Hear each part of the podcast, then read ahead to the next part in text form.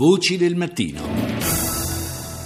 Cominciamo allora questa puntata numero 386 con i titoli di qualche TG estero. Al Jazeera. السلام عليكم ورحمة الله وأهلا بكم إلى جولتنا الإخبارية جزيرة منتصف اليوم معكم عبد الصمد ناصر ووسيلة علمي وأبرز مواضيع المنتصف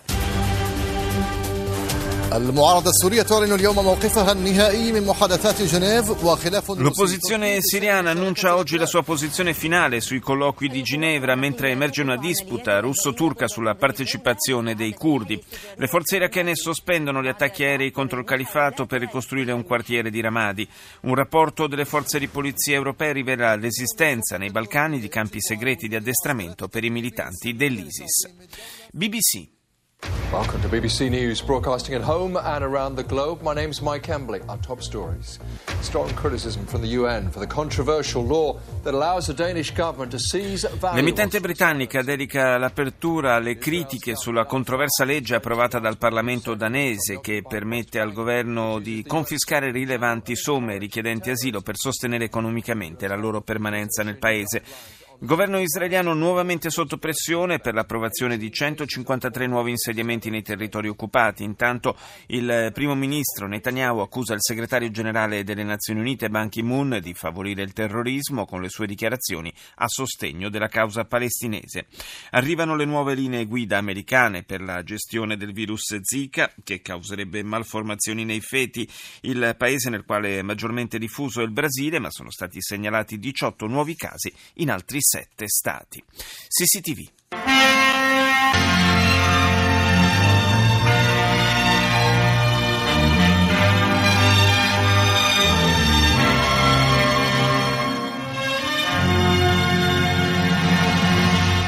各位观众，晚上好。晚上好。今天是一月二十六号，星期二，农历十二月十七。Il presidente Xi Jinping ha guidato il vertice politico sulla situazione finanziaria cinese. Nel corso della riunione è stato esaminato un rapporto sulle riforme economiche previste dal tredicesimo piano quinquennale che copre il periodo 2016-2020. L'emissario del segretario generale dell'ONU ha annunciato che la terza tornata dei colloqui di pace sulla Siria avrà inizio il 29 gennaio e ha auspicato un cessate il fuoco che possa favorire il negoziato. E infine sulla TV cinese troviamo un titolo dedicato alla visita ufficiale del presidente iraniano in Italia, la prima missione internazionale di Rouhani dopo la fine delle sanzioni. Fra i due paesi conclusi accordi economico-commerciali per diversi miliardi di dollari. Russia Today.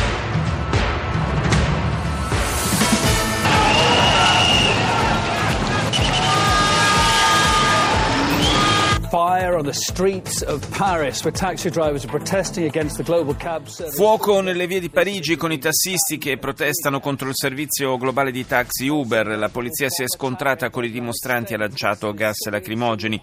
Doppio attentato dello Stato islamico nella città siriana di Homs. Il bilancio è di 22 morti e numerosi feriti.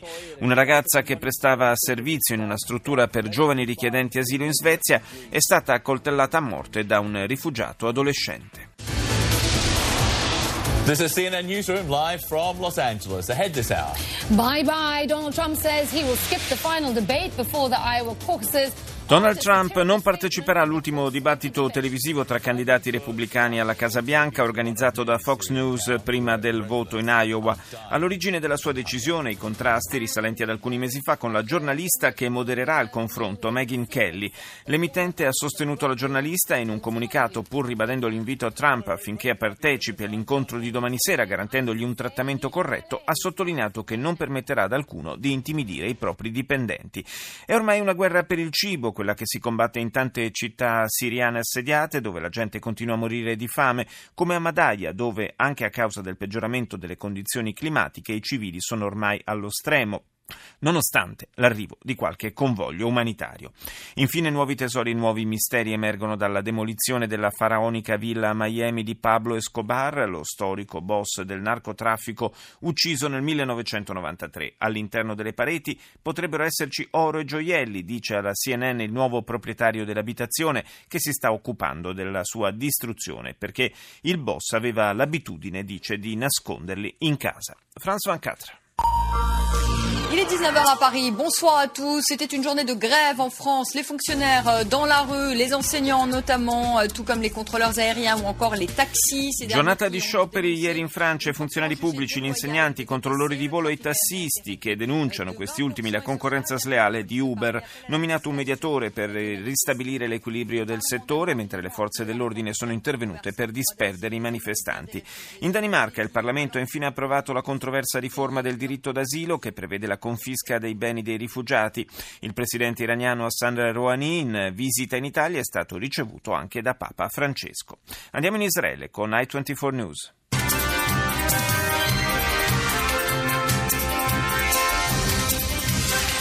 Denmark has passed controversial legislation that will require asylum seekers to hand over cash and valuables. Il Parlamento danese ha approvato la controversa proposta di legge che permette al governo di confiscare ingenti somme ai richiedenti asilo per sostenere la loro permanenza nel paese, contestualmente allungati i termini oltre i quali è possibile procedere con la richiesta di ricongiungimento familiare.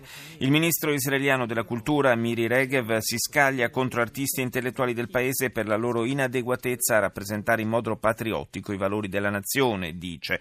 La Regev, ex generalessa dell'esercito, è spesso criticata per le sue posizioni oltranziste.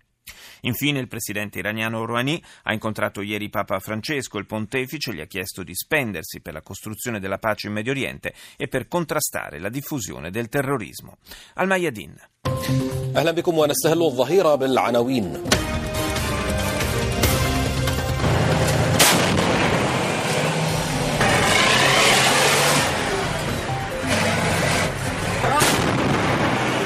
الجيش السوري وحلفائه يستعدون السيطرة على الشيخ مسكين في ريف درعا Effetti della guerra nel, titolo, nel primo titolo del telegiornale libanese dedicato all'esercito siriano e ai suoi alleati che hanno ripreso il controllo della cittadina di Sheikh Meskin. Numerosi morti e feriti in due attacchi suicidi a Homs, sempre in Siria. Il ministro degli esteri russo, Lavrov, dichiara che la nuova tornata di negoziati a Ginevra non potrà avere successo senza il coinvolgimento dei curdi e il premier turco Davutoglu avverte che a queste condizioni il suo paese non parteciperà alla riunione. E a proposito di curdi, il governo regionale del Kurdistan iracheno chiede un referendum per decidere la futura autodeterminazione da Baghdad. E chiudiamo questa rassegna con la sudcoreana Arirang.